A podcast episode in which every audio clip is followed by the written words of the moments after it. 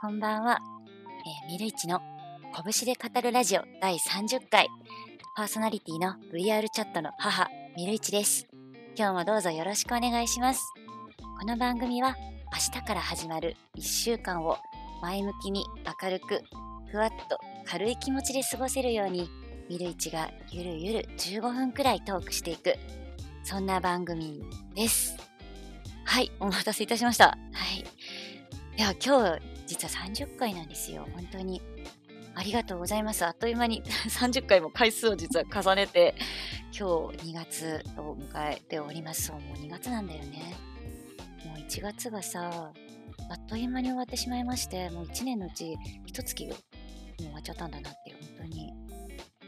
びっくりし、びっくりしてます。時の流れがあまりにも早いものです。本当に。はい。でも本当にね、最近寒くて、私が住んでいる地域は、そんなに雪が降らないんですけれども、本当に朝晩の気温の差、特に昼はね、昼と夜、夜とかも氷点下とか行ったりとか、今日もね、朝ね、マイナスの気温になっていたりしたので、本当に皆さん、お体ご自愛ください。本当にね、風邪をひいてしまうとね、本当辛いですし、最近またコロナも流行っているんで本、当に皆さんお気をつけて毎日日々お過ごししてくださればと思います。はい。では、今日はね、30回ということで、久しぶりにいろんなコーナーをやっていきたいなって思っております。さて、今日、じゃあ始める、早速一つ目のコーナーに行きたいと思います。お悩み相談室、拳が語るです。はい。このコーナーはですね、私があのお便りの方で解説している質問箱の方にお悩みが来た時だけに開催されるコーナーなんですけれども久しぶりにですねお便り来ました。お悩み系のお便りが来たのでそれの回答をさせていただきたいと思います。で早速ですけれどもラジオネームはございませんでした。はい。先月先月 VR チャットを始めたものです。最近 VR チャットもアバター改変もどちらも同じくらい楽しくなってきていて VR チャットと Unity ブレンダーを触る時間配分に悩んでいます。ウィルイチさんもアバター改変されてると思いますがこのあたりどうお考えですか？です。はい。ありがとうございます。ちょうどね、先月、これ、あの、お便りいただいたのが実は、1月の中旬ぐらいで、ちょっと風邪ひいて休んでたりで、なかなか回答できなくて、今日になってしまったんですけれども、早速回答させていただきたいなと思いますね。VR チャットはね、ちょうどね、先月だか、まあ、12月ぐらいに始めた方なのかな。そうすると、まあ、改変、ちょうどね、あの、VR チャットの、ほら、信用度、信用度っていうのかな。あの、ユーザーランクか。ユーザーランクが、まあ、ニューユーザーないしはユーザーに上がって、まあ、自分のアバターを投げられるようになって、すごく自分のこの、なんだろうね、アバターをこう楽しく改変できる。こういういろんなアイデアが浮かんできて、こういう格好だったらもっといいなとか、自分のお気に入りだなとか、自分の満足いく姿ってものをこういろいろ考えて楽しめる一番楽しい一番楽しい時期というのはちょっと語弊があるかもしれないんですけどもすごくノリに乗ってる時期なんじゃないかなっていうふうに私は、えっと、このお便りを、まあお便り実際くださったかもと思う。だからこそ VR チャットの中でこうチャット的なことを楽しんでいることと、まあアバターの改変でってところの時間配分悩まれてるんだと思うんですよ。で、私、まあ、どういうふうにお考えですかなので、私なりのこう考え方をここで紹介させていただくんですけども、やっぱり VR チャットって、本当に自由度が高くて、楽しみ方っていろいろあると思うんですよね。で、そのご質問のこの VR チャットと Unity ブレンダーを触る時間配分どうしてるかっていうところに考えてみると、やっぱり VR チャットに費やす時間と Unity ブレンダーに時間を費やす時間っていうのはちょっと目的費やす目的が違うわけですよね。で VR チャットに時間を費やすってことはこう VR チャットにインして時間を費やすってことなのでやっぱり VR チャットの中でお友達、まあ、誰かお友達とかまあ人との交流を楽しむってことに時間を費やす。それが目的になると、交流が目的になってくるんです。来ると思うんですよ。で、こういうのって例えばイベントの主催やるとか、まあ、イベントなんか参加するとか、まあ、お友達とワールド巡ったりゲームしたりとか、そういうようなことを楽しんだりとか、あとはもう VR チャットの中で、まあ、一人で何か楽しむってこともあると思うんですよ。ワールドを巡ったりとか、まあ、自分のアバターの、まあ、写真とか動画撮ってみたりとか、まあ、VR 睡眠したりとか、そういう風に楽しむのが、まあ、VR チャットの中でインして費やすっていうことの、まあ、目的だと思うんですよね。で、一方でブレンダーとか Unity を触るっていうのは、どっちかっていうと VR チャットの中を楽しむというよりは、VR チャットをアウトプットの場として楽しんでるっていうような感覚が私にはあるんですよね。その自分のアバターだったり、まあ、自分で作ったワールドだったり、あとはまあアバターとかワールドに使うまあギミックとかですよね。そういうものをこう自分でまあゼロから作り上げる人もいれば、まあ、買ってきて、それを改変して、まあ、改変して修正して、まあ、VR チャットにアップしていく。で、そのアップして、まあ、その自分の、まあ、作った作品を公開していく、そのアウトプットの場として VR チャットを活用するために、まあ、だからブリブレンダー u で触ってるんだって、結構自分の中のそういう、まあ、ものを、自分の頭のものを出していくような形で、こう、ブレンダー Unity って使ってると思うんですけど、これって、まあ、どっちの楽しみ方って、どっちかを選ぶんじゃなくて、多くの人は両方やってると思うんですよ。まあ、VR チャットの中に楽しむのもあるし、まあ、ブレンダー UD 触って楽しむのもあるしっていう風に、両方やってるので、だからこそご質問のこう考えか考え方、時間配分を行ってどういうふうに考えるのかっていうふうな、まあ、疑問が生じてくるわけじゃないですか。で、私、こう、時間ってどんな人も平等だと思うんですよ。こうどんな立場の人でどこに住んでいようとどんな身分の人であろうと、まあ、1日24時間っていうのは本当に死ぬまで誰もが平等なんですよ平等な条件なわけじゃないですかなのでその1日の24時間そんでそれが死ぬまで続くっていうこの時間をどういうふうに使っていくかっていう時間配分っていうのは本当に自分がどういうふうに人生生きていくかっていうのにめっちゃ重要な考え方であってスキルであってこの重要なこの時間をどうやって使うかっていうのは他のいろんな要素と違って自分で決められるある程度自分で決められるんだと思うんですよ。この自分の1日24時間を何に配分して使って生きていくかっていうのは自分の考え方次第で自分の意思決定で決めることができるっていうことだと思うんですよ。で私はこう VR チャットを始めたての頃ってあんまりにもこの VR チャットが自由度が高いものですから何していいか確かに同じように1ヶ月ぐらい経った時に分かんなくなったことがあったんですよね。こう他の、まあ、SNS ないしはこうゲーム、まあ、普通のテレビゲームとかに比べとかってこうプレイのルールだったりがあるのである程度それに沿って遊ぶわけですけど VR チャットで何してもいいので基本的に遊び方は自由じゃないですか。だから私一体 VR チャットの中でどんな時間の使い方を過ごしたらいいんだろうっていうふうに一回考えたことがあったんですよね。で、まあ何に興味があって私が何がしたいのかとかまあ、何が目的で何のためには VR チャットにしてるんだろうって考えたんですよ。で、それちょっと考えて、ちょっとスマホに、こういう時は考える時は絶対頭の中で考えるんじゃなくて、絶対アウトプットした方がいいんですよ。声に出してもいいし、紙に書いてもいいし、スマホにまあ、ちゃちゃちゃって、まあ、メモってもいいし、絶対脳みそから出した方が自分の中で考え方が整理がつくので、私はスマホにメモってるんですけど、でメモって、その、何やりたいことですよね。まあ、箇条書きにして、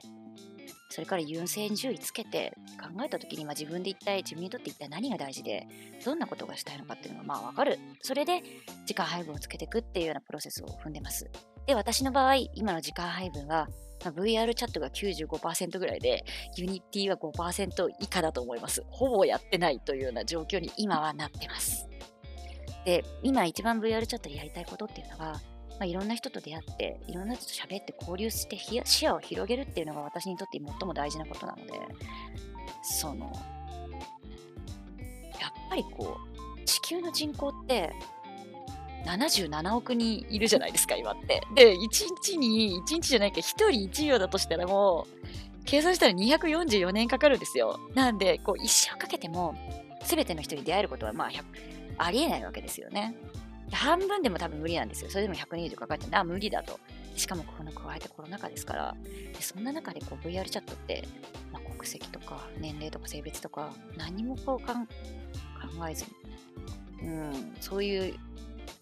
ボーダーがないですよね。誰でもいろんな人とこう VR チャットやってなかったら一生出会ったことなかっただろうなっていう人と今出会えているってことがそれが一番価値があるなって VR チャットは私はそこが一番価値があるものなんだなって私は考えてるんですねなので VR チャットに費やすのが95%で Unity ブレンダーいじるのは5%ぐらいの時間配分でやっているっていうのが、まあ、私の、まあ、どのようなお考えかというとこのような考え方になります。で、多分 VR チャットの中で他にやりたいことができたら多分配分変わってくるんでしょうけど、今は私はこんな感じで 落ち着いているっていうところになります。まあ、まとめると、まあ、時間は平等で1日は24時間しかないんだと。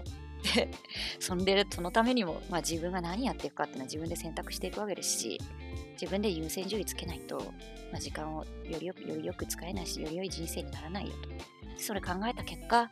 まあ、VR チャットの目的ってものは人と交流することなんで、インして遊ぶにほぼ全振りしているっていうのが私の回答であり考え方になります。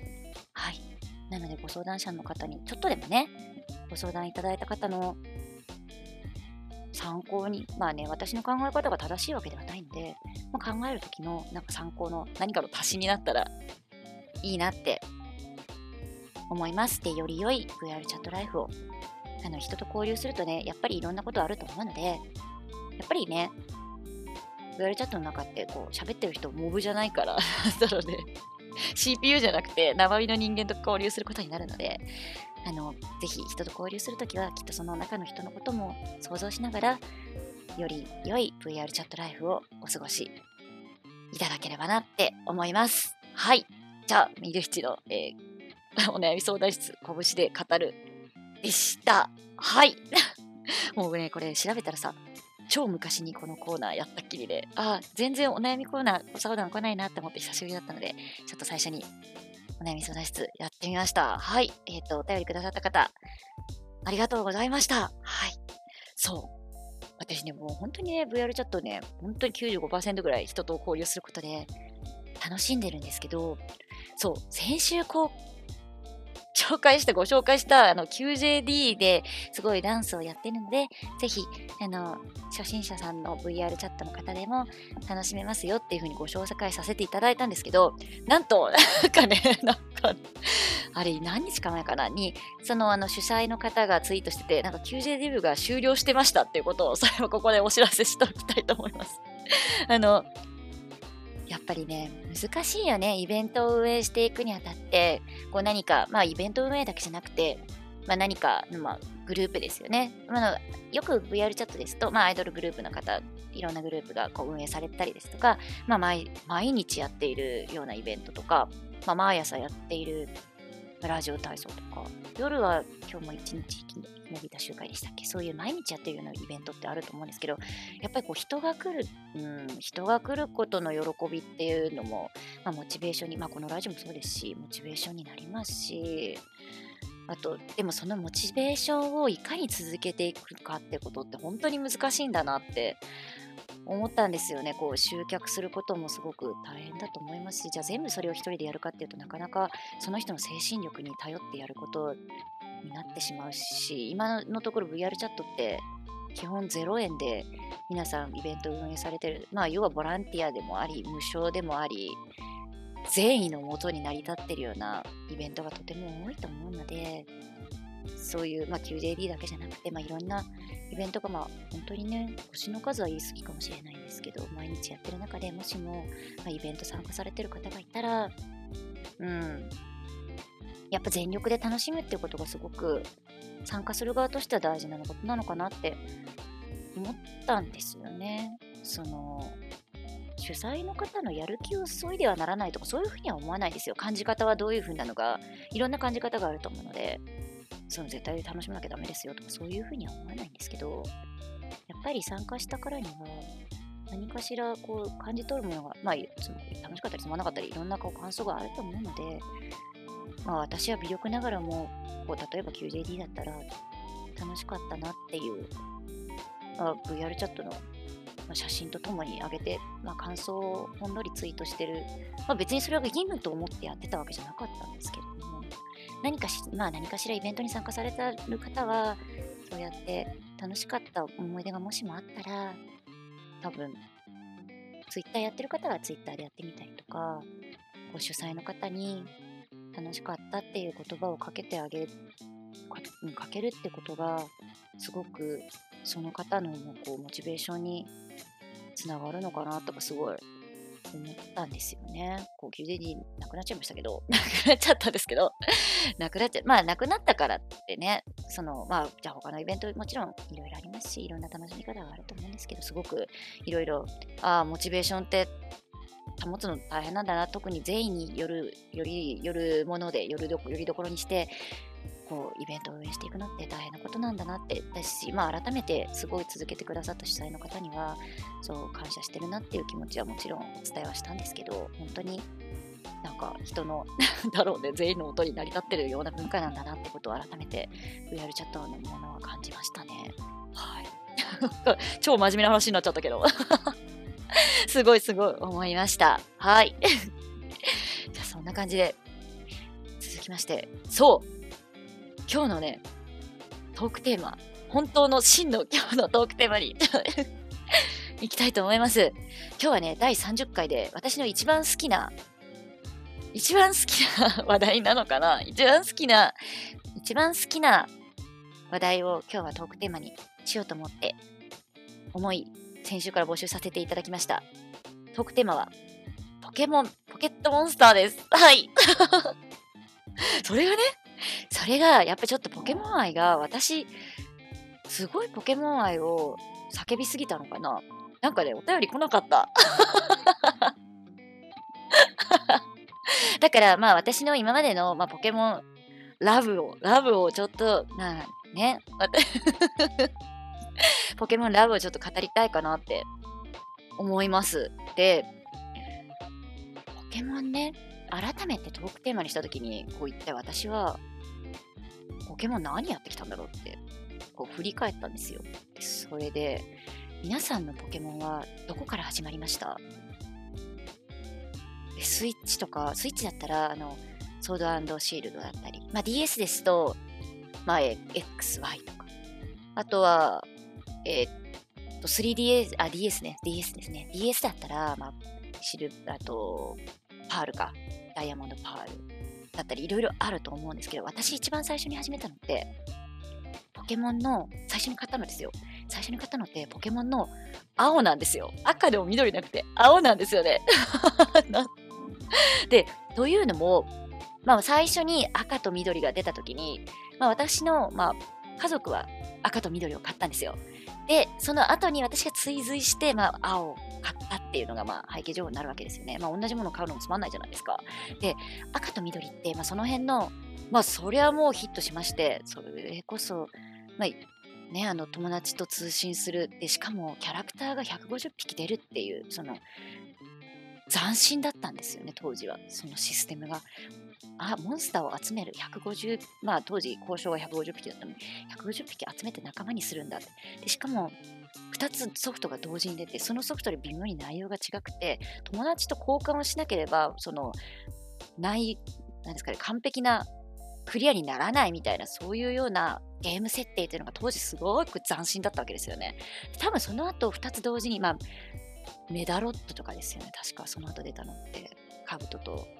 ガガガだったっけかな。確かそれも私確かやったと思うんですけどそういう風に2つ出るようなソフトがこうどんどん出てたわけなんですけど本当に衝撃的なシステムだったんですよね。で私青を確かその最初コロコロコミックであの予約みたいな予約をしてたんですけどそれ間に合わなくて車で1時間かけて隣町のローソンにポケットモンスター青を予約しに行って買いに行ったっていう車で行ったんですよね。行ってわざわざ買いに行ったのがもうポケモンの人生の始まりだったんですよね。あの青って当時は一般販売しなかったんですよ。で、あのコロコロコミックのその通販の流通しかなかったんですけど、確か全然コロコロでも買えなくて、買えないというか、あのそんなもうなんなんかね、何万人とかのレベルで確かあのコロコロの方に予約になってしまって、そっちでさばきれなくなって、ローソンだけで抽選あ優先販売、優先販売じゃない、予約販売しますっていう風な販売形態に切り替わって、ローソンに買いに行ったっていうような形で、わざわざローソンに買いに行ったんですよね。で、当時なぜか、任天堂とローソンってすごい仲が良くて、なんか、なんかね、仲が良かったんですよ。で、なんかね、ロッピーに昔、任天堂パワーっていう設設備なのかな？設備があって、スーパーファミコンとゲームボーイのソフトの書き換えをやってたんですよ。なんか昔ラジオで、拳ラジオで、あの、昔、任天堂にはディスクシステムっていう黄色いフロッピーみたいなシステム、あのディスクがあって、それをおもちゃ屋さんに行って書き換え、そのフロッピーディスクにゲームの書き換えをしに行ったことがあるよって話をしたことがあると思うんですけど、実はそれが平成の世でも同じようなシステムがローソンで行われていて、そのカセットがスーパーファミコンとゲームボーイだったんですよ。で、私それカセットの書き換えのためだけに、その車で1時間かけて、すごく田舎なので、ローソンがないんですよね、近くに。なので、隣町に行って、ローソンの書き換えしに行ってたんですよね。当時は、今でも思い出してるのが、こう平成新鬼ヶ島前編後編っていう、あの、任天堂が、あのね、桃太郎をモチーフとした、あの、なんかね、ノベル、サウンドノベルじゃないですけども、アドベンチャーゲームみたいな、テキスト系なのかな、アドベンチャーゲーム発売してて、それの書き換えによく行ってた、行ってて、任天堂パワー使ってたんですけど、それと多分時をほぼ同じくして、ポケモン青をね、買いに行ってやってたんですよね。当時は、まあね、タイプ相性も覚えるの終わるの大変だったんです。なんか概念的になんか炎は草に強いし、なんか草は水に強いし、まあ水は炎に強いよねっていう概念的なものは理解してたんですけど、なんでノーマルとゴースト相性がもうお互いにあの効果がないのとか、そう矛盾を感じながらも、なんか、やってましたね。やってたの。なんか虫がエスパーに強いとか、なんか全然意味がわかんないままにや、なんでと思いながらも、まあ大体やってけば、覚えますし、やっぱ初代だと、まあ、ケンタロスとか、あとフーディンとかね、あとラプラスも強かったり、あとやっぱサンダースがすごい強かった、まあそういうようなあの初代のポケモンを、がっつりやってたんですけど、で、まあその後、銀をやって、シルバーですね、銀やって、サファイアやって、でリーフグリーンやって、で、その後のパールをやらなかったんですよ、私。ダイヤモンドパール。ちょっと、やっぱりこう、ゲームから離れる時期っていうのが、もう私の中でもちょっとあったんですよね。なんで、ダイヤモンドパールは発売日に買わなかったんですよ。で、その後、その後何年後かにソウルシルバーが出たんですよ。で、またこのソウルシルバー、なんか結局多分ね、ダイヤモンドとパールを当時、現役のリアルタイムにやらなかった層が、ソウルシルバーあの、ゴールド、シルバーで戻ってきたんですよ。絶対その当時銀にハマった人間に、なんかね、こうマーケティング上こう刺さるような感じで、まあ刺してきたわけですよね。で、ソウルシルバー買って、で、当時ね、ソウルシルバーってなんかね、万歩計みたいのがついてたんですよ。で、昔、なんかね、ピカチュウの万歩計があって、あってそれもすごいやってたんですけどすっげえ振ってましたよね。腰につけるとか足につけるとかめっちゃ振ったりしてやってたのを思い出したんだけどそれと同じようになんかねソウルシルバーはポケウォーカーっていうなんかねモンスターボール型のマンポケがくっついていてで自分のポケモンと連動するんですよ。そのポケウォーカーに入っているポケモンとそのソウルシルバーのデータが連動するんでもうポケウォーカーに自分のポケモン入れてもうとにかくめっちゃ振ってるみたいな。なんかねどこにいる時も常に振ってた なんかね思い出しました。そのポケウォーカーで振って、で、ソウルシルバーの方にデータ送ってアイテムもらったりとか、そういうことをしてましたね。で、次に出たのがブラックだったんですけど、またこれブラックやんなかったんですよ。やっぱちょっと離れてる時期だったので、こう、昔やってたからシルバー、ソウルシ、あの、ハートゴールド、ソウルシルバーやったんですけど、ブラックになった時またちょっとちょっと避けちゃったり。避けちゃった。避けちゃった。避けちゃった時期があって、その後にブラック2っていうのが出たんです。ブラックホワイト1。最初ブラックホワイトが出て、で、ブラックホワイトの2が初めてポケモンシリーズ続編っていうのが出たんです。公式な。今までだったらポケモンのシリーズって全部、こう、新しいま色だったり、まあ、モチーフだったりっていうのが対になるように出てきたのに、初めてワン、ツーっていうようなナンバリングタイトルになったんですよ。もうドラクエ的な。で、もうこれは驚いてブラック2買いましたよね。で、結構これがストーリーもちょっとダークで、なんだろうね。うーん、なんかね、これ子供わかんのかなって自分はやってて思ったんですよね。こう、完全懲悪じゃないみたいな。まあ、この、この、この完全、その完全、もう水戸黄門みたいな感じで、最初のポケモンのね、赤緑とかも水戸黄門なわけですよ。悪い奴らがいて、そいつらを倒して、私は、あの、その主人公のレッド君はに、あの、まあ、その、日本一じゃないか、その、関東で一番になるっていうような、まあ、王道のストーリーだったわけなんですけど、だんだんとブラックぐらいから、本当に悪いのかとか、ポケモンとは何かとか、本当になんかポケモンと接する人間とは何かとか、なんかこう、ポケモンというまあちっちゃいそのキャラクターを刺激することに人間のこう、なんかね、こう、稚拙じゃないんですけど、こう、人間のあざとさでもないですよね。こう、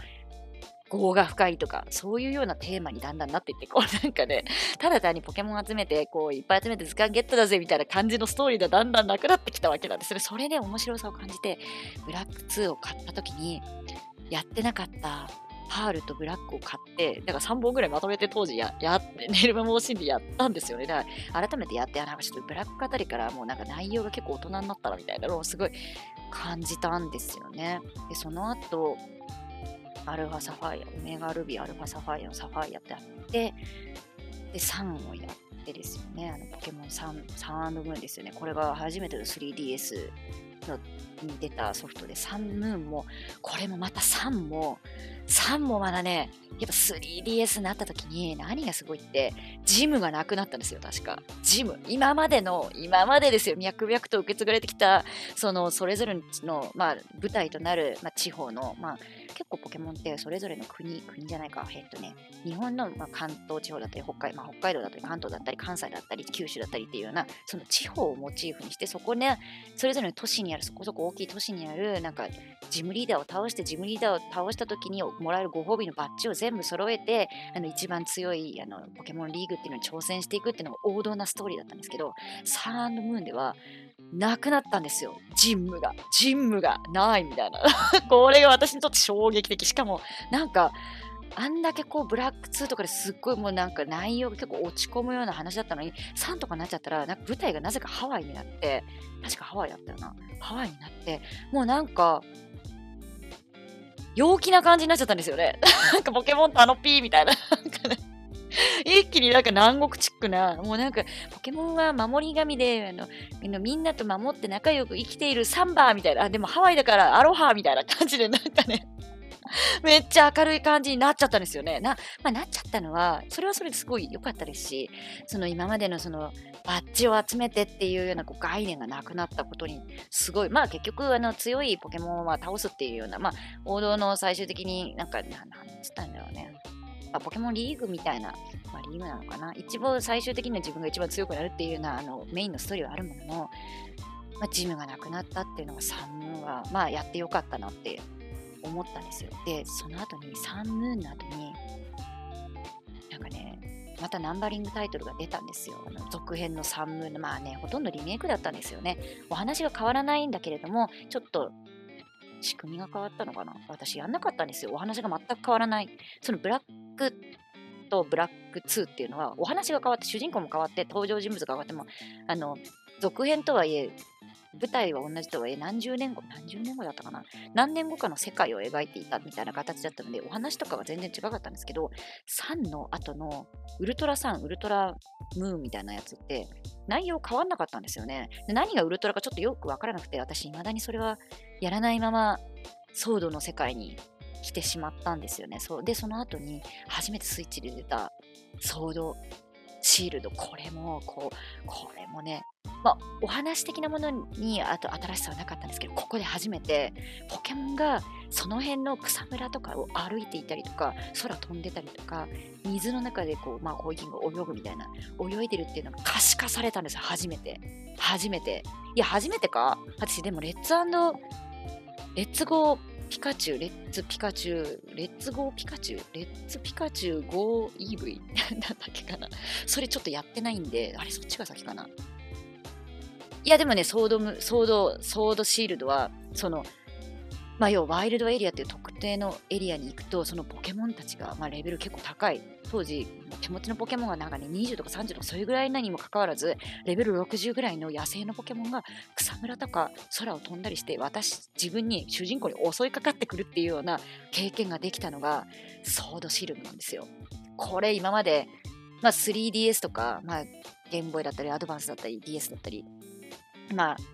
ゲームボーイではありえなかったわけですよね。今までポケモンはなんか見えなくて、なんか草ってこうてこ歩いてたらいきなりエンカウントしましたっていうのがゲームシステムだったのに、見えるようになっちゃったんですよ。で、見える。で、ポケモンがマジで生きているっていうふうに私はスイッチのソードを買った時に、本当に買ってよかったみたいな感じワイルドエリアっていうそのポケモンが、このレベルの高いポケモンが、まあ、日々日替わりで、まあね、なんかね、天気という概念があったので、まあ、ないそ他のソフトにもあるんですけど、その天気予報みたいなのがあって、今日はこの辺、今日のワールドエリアは晴れですとか言うと晴れるし、雨が雨が降ると雨が降る。で、雨が降った時とか雪が降ってる時は出てくるポケモンが変わるみたいなシステムだったので、そりゃもう毎日やってましたよね。もう毎日毎日毎日毎日。やって天候の変わりとともに出てくるポケモンの違いにこう喜びニジャニジャしてやっていたのが2018年。そして2022年の1月にそうですよ。ついに発売した最新作のアルセウスでこれでまた変わってしまったんですよ。ポケモンのなんかねシステムがね。これがまあその前に出たあのダイヤモンドとパールだけかな。ブリリアントダイヤモンド、ブリリアントパールなんかね、やってないんで、シャイニングパールなんかね、やってないからちょっとナンバー、や、あれは、あれはポケモンの中身がポケモンじゃない、あの、まあ、ゲームフリークが作ってるものじゃなかったわけなんですよ。あの作ってる会社さんですよね。要は OEM 品だったので、うん、じゃあ私ちょっと、あの、まあリメイク、まあそうね、そもそもオリジナルのパールと、ダイヤモンドを、もうほんとこれがね、ずっと引きずってるんだろうね。オリジナルパールとダイヤモンドをリアルタイムで、後から降りた派だから、リアルタイムでやってない私はそんなに実は思い入れがなかったので、ちょっとそっちはお休みをして、ちょっとアルセウスの方に本気で出したんですけど、そしたら、もう、アルセウスが面白すぎて、本当に、もうし、なんだろうね、なんかね、寝食を惜しんでやってる中ね、気づいたら朝になってるまでやってるんですよね。で、これもう、何が面白いってまた新しいこう革命が起きたわけですよ。こういろんな、まあ、3で革命が起きて、まあ、ソードでまた革命が起きてこうアルセウス革命はなんとポケモンを戦わなくても、ポケモン今までポケモン野生のポケモンが出てきたら戦って、まあ、ポケモンの体力を削ってモンスターボールだけで捕まえるっていうのが今までのセオリーだったわけですよ。ソードまで。ずっとそうだったわけですよ。なのに、アルセウスになったら、ポケモンと戦わなくても、まあ、ポケモンがなんか油断してる、なんかね、同じなんですよ。フィールド上にポケモンが、まあ、野に解き放ったわけですよ。育なんかその辺歩いてたりとか、空飛んでたり。で、そのポケモンに向かって、主人公が、まあ、ボールを投げつけるわけですよ。モンスターボールを。で、もう戦わずしてポケモンを捕まえられるっていう新しいシステムにアルセウスになって変わっちゃったわけなんですよ。で、なんかね、びっくりしたの。なんかね、やってるポケモンにふーんって遠くからもう、なんとなくですよ。もう、ペって、もうこれエイム力が問われるんですけど、ペーって投げて、そしてポケモンにボールが当たるじゃないですか。でまあ、モンスターボールがパカッと開いて、まあ、ここから運になるんですけど、多分ね、ポケモンを捕まえる、うーん、なんか多分、あるんでしょうけど、確率みたいなのがちゃんと計算されてるんでしょうけど、まあ大体捕まるんですけど、その、要は戦わなくても、戦闘に入ることなくシームレスにポケモンを捕まえられるようになったっていうことがもう私にとっての、まあ、革命が起きてしまったわけですよ。でまたポケモンを捕まえるのが楽しいんだっていうことを改めて気づかせてくれたのがアルセウスなんですね。やっぱりこう、まあ、私結構収集癖なところがあるので今までのソフト全部集めあの全てのポケモン、まあ、要は図鑑の完成まではやるっていうところまで全てやってきてるんですけどやっぱ最後は作業になってくるわけですよ。とりあえず1匹捕まえて、まあ、あとはないしは交換して、まあ、図鑑埋めておしまいみたいな作業ゲームになってたんですけどアルセウスはもうポケモンを捕まえる作業すら楽しいみたいになってしまってもうね多分私初めてこの間みたいに28時間ぐらいやってたんですけどまだ、まあ、ジムで言うとジムじゃないなポケモンで言うとまだマサラタウンからトキワシティに向かう道路にいるみたいな。まだ28時間もやってるのに本当に最初の道路に道路から出ない出てないんですよ なんかねストーリーも全く進めてないですね。その今最初にいる、一番最初の主人公が初めて降り立ったエリアから一歩も出ずに、もう毎日夜な夜なというか明け方までポケモンを捕まえるという作業を なんかね、ずっとやってるんですよ。で、それでも楽しい。楽しいの。ポケモンを捕まえることが作業だと思えないんですよ、ゲームの作りが。まあ、一匹一匹そのポケモンがそのエリアに出てくるポケモンたちがですね、まあ、例えばあの一番最初の初期のエリアに出てくる一番多い多いのがなんかね、まあ多い、多めのコリンクっていう、なんだろう、トラライオンかな？トラかな？まあ、そういうのをモチーフにした電気のポケモンがいるんですけど、それもよく見ると、一匹一匹微妙に個体が違うんですよ。ちょっと大きかったり、ちょっとちっちゃかったりするんですよ。で、人懐っこくこう寄ってくるポケモンもいればもう速攻襲ってくるポケモンもいてその出てくるポケモンになんと個性があるんですよねですっごいすり寄ってくんですよもうなんかなんピッパっていうそのビーバー系のポケモンがすっげえすり寄ってくんですよ、私に。もう私、慈悲の心がないないんで、もう速攻捕まえるんですけど、もうね、もう私の視界に入ったポケモンすべて捕まえるみたいな感じになっていて、もうね、ずっと荒らしてる感じになっちゃってるんですけど、その一匹一匹のポケモンを捕まえることすらもう楽しいみたいな、もう愛おしい、愛おしさしかないみたいな感じです。ぜひ、こう、これまでね、ポケモンやってた方、まあ、いらっしゃるかも、イランのソフトややられてる方いらっしゃると思うんですけど、スイッチを持ってる方でしたら、本当にね、RCS はおすすめです。今までのストーリーと、まあ、ほぼ関連性はないので、こまね、ストーリーは全然関係ないんですよ。なの今までのポケモンの舞台から多分ね、なんかね、何年、何百年？何百年なのかな？その、まあ、100年単位レベルので昔の話なので、今までのポケモンシリーズのストーリーの関連性はないんですけど、まあ、その数百年前のシリーズがあの舞台なので、その今、そのアルセウスでやっている中で、このなんか、まあ、細かい小ネタが、まあ、その後出てくる、なんですかね、今まで出てきたポケモンの、あ、あの時のこの設定はアルセウスのここでからここに生かされてるんだなみたいなの後追いでなんかあのポケモンやってきた人は楽しめるようなそういう小ネタみたいな確かにあるんですけどやってなくてもそのポケモンゲームって今までのポケモンゲームとは違う形で遊んで楽しむことができます。例えるならなんかねブレス・オブ・ザのゼルの伝説のブレス・オブ・ザ・ワイルドとあとね多分メタルギア・ソリッドを足して2で割ったようなゲームとなっております。ポケモンが襲いかかってくるので、いかにそのポケモンに見つからないようにして、こう草むらの中からこそこそ、まあ、段ボールはないんですけど、こそこそ隠れながら行って、まあ、ボール投げて、捕まえてみたいなで、時折餌あげたりするんで、ちょっとモンスターハンター、まあ、モンスターファームみたいな、そういうチックなところもあるんですけど、本当に面白いです。あと、ポケモンの自分で捕まえたポケモンを、まあ、自分、なんかね、外に出して、外に出してっていうのかな？出して、あの、めでることもできるんで、私捕まえたポケモンかわいいなっつって毎日そのポケモンを捕まえたポケモンを全部外に出してこう眺めてでポケモン同士が会話し始めるんですよその後6匹がだかなんかピカピカピカチュとか言うとなんか他のポケモンがなんとかみたいな感じですげえなんかこうし始めるんですよそれをこうずっと眺めてたりなんかかわいいなみたいな感じで眺めてたりそういうキャラ的なキャラ的なところもいいので、本当にね、アルセウスおすすめです。で、まあ、アルセウスやってる人も、あとその1個前の、あのダイヤモンドパール、あのスイッチ版のダイヤモンドパールやってる人も、今、ポケモンセンターに行くと、その、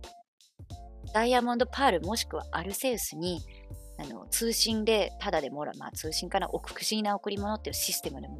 ポッチャマがもらえるキャンペーンをやってるんですよ。なので、あのポケモンセンターに、まあ、ご近所で皆の、もしもお近くにポケモンセンターがございましたら、ポケモンセンターの方に行って、スタッフさんに、ポッチャマ大好きポッチャマ大好きと言ったら、あの、シリアルコード受け取れるので、そのシリアルコードでを使えば、アルセウスにポッチャマをダウンロードできるキャンペーンがやってるので、ぜひ、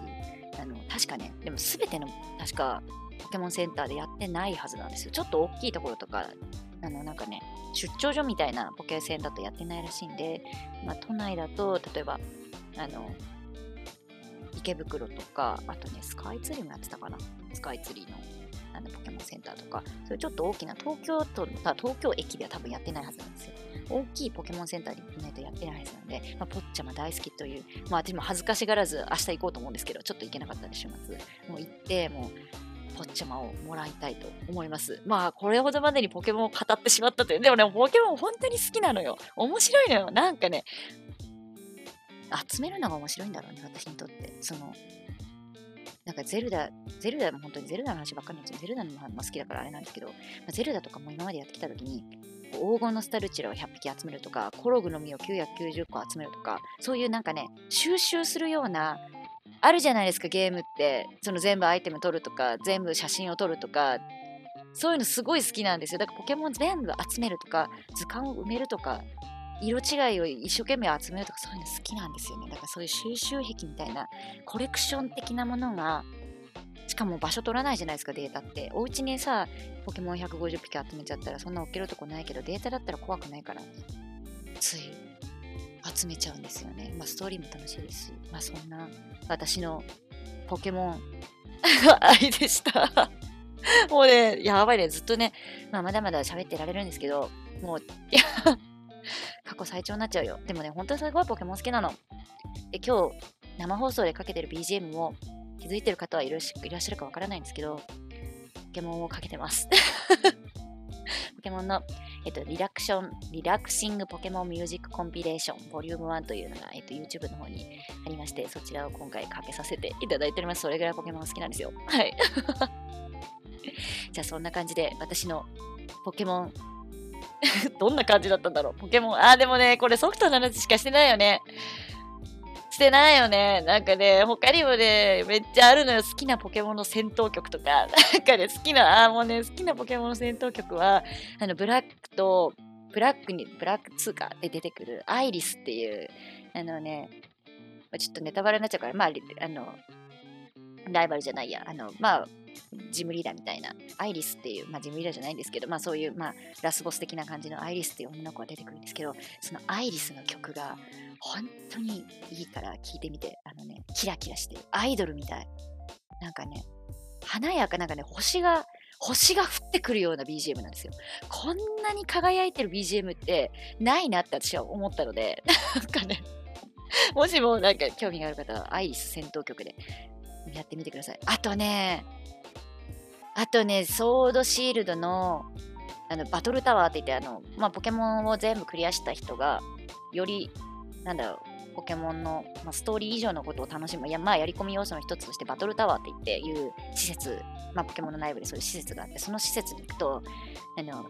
まあ、要はあのポケモン対戦は、まあ、CPU でやるんですけど、勝ち抜き戦の、C、p u 対戦みたいなのをずっとやっていて、まあ、100人倒したらあの特別な、まあ、スターの実だったかな、特別なアイテムをもらえるっていうような、そういう、まあ、あのクリア後の遊び要素があるんですけど、そこに出てくる戦闘曲が、まあ、バトルタワーの戦闘曲がすごいかっこよくって、あまりにもかっこいいので調べたら、アンダーテイルっていう、ね、んリーズのなのかな？あのマザー、マザー1、2、3かな？あの、土井重里さんが、まあ、プロデュースというか、まあ、中身を監修した、作ったプロデュースなのかな？あの、任天堂から出しているマザーっていうゲームがあって、まあこれも結構面白くて、1、2、3全部やってるんですけど、これ、うん、すごい、うん、ストーリーが面白いんですよね。まあうん、結局はその、まあ、主人公のスマブラとかでネス出てくるネス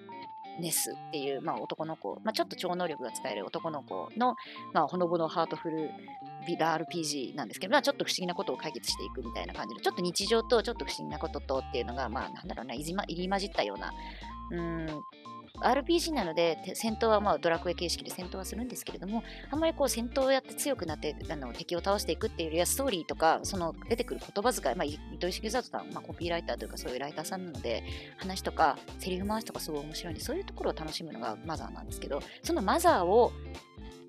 マザーをすごいインスパイアした、まあ、ちゃんと公言されてるんでそれをすごくその世界観を参考にしたゲームがアンダーテールっていうのがあるんですけど、そのアンダーテールの曲を作っているトビーになったトビーさんっていう方がいるんですけど、その方が今回のポケモンのソードシールドの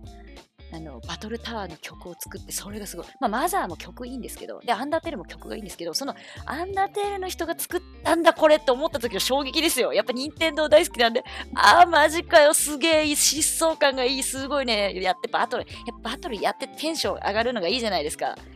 こう、なえる、やっぱりこうゲーム音楽ってすごい大事なので、私、こうテンション下がる曲よりもやっぱり自分をこう高めたりとか、まあ、やってて楽しいみたいな。ほら、やっぱり、例えば、何、ファイナルファンタジーとかもあるじゃないですか。さらに戦う者たちとか、なんだっけ。あ、なんだっけ、あのさ、あ、忘れちゃった。まあ、ファイナルファンタジーでもすごい曲、有名な曲いっぱいあるじゃないですか。そういうこうゲーム音楽がいいっていうような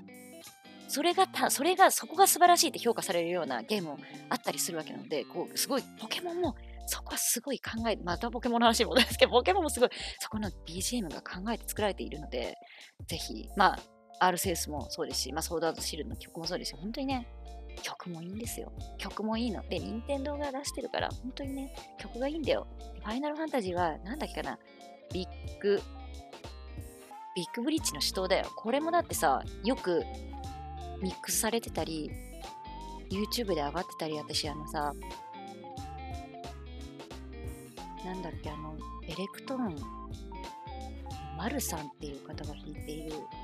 ビッグブリッジの死闘のはすごい好きなんですよねゲーム音楽。あのなんでもすごく前の奏者さんなんですけど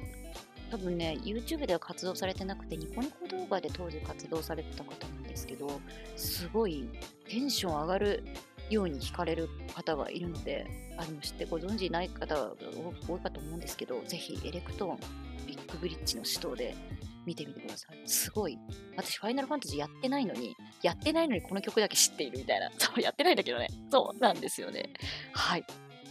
じゃあ、そんな感じで、そんな感じで、やばい。すごい喋っちゃった。でも、まあ、とにかく私、ポケモン好きですし、まあ、ゲームが好きなんだなって自分でこんなに喋ってて、思っちゃった。はい。思っちゃった。ゲーム好きなんだろうね。はい。じゃあ、そんなわけで、今日、ミルイチの、えーと、ラジオのトークテーマ、ポケモン、そんな感じでした。はい。では、えっ、ー、と、あ、やばい、今日30回だから、もう一個コーナー考えてたんですけど、そのコーナー、やっても大丈夫かな？やっちゃおう。あのね、これから、私、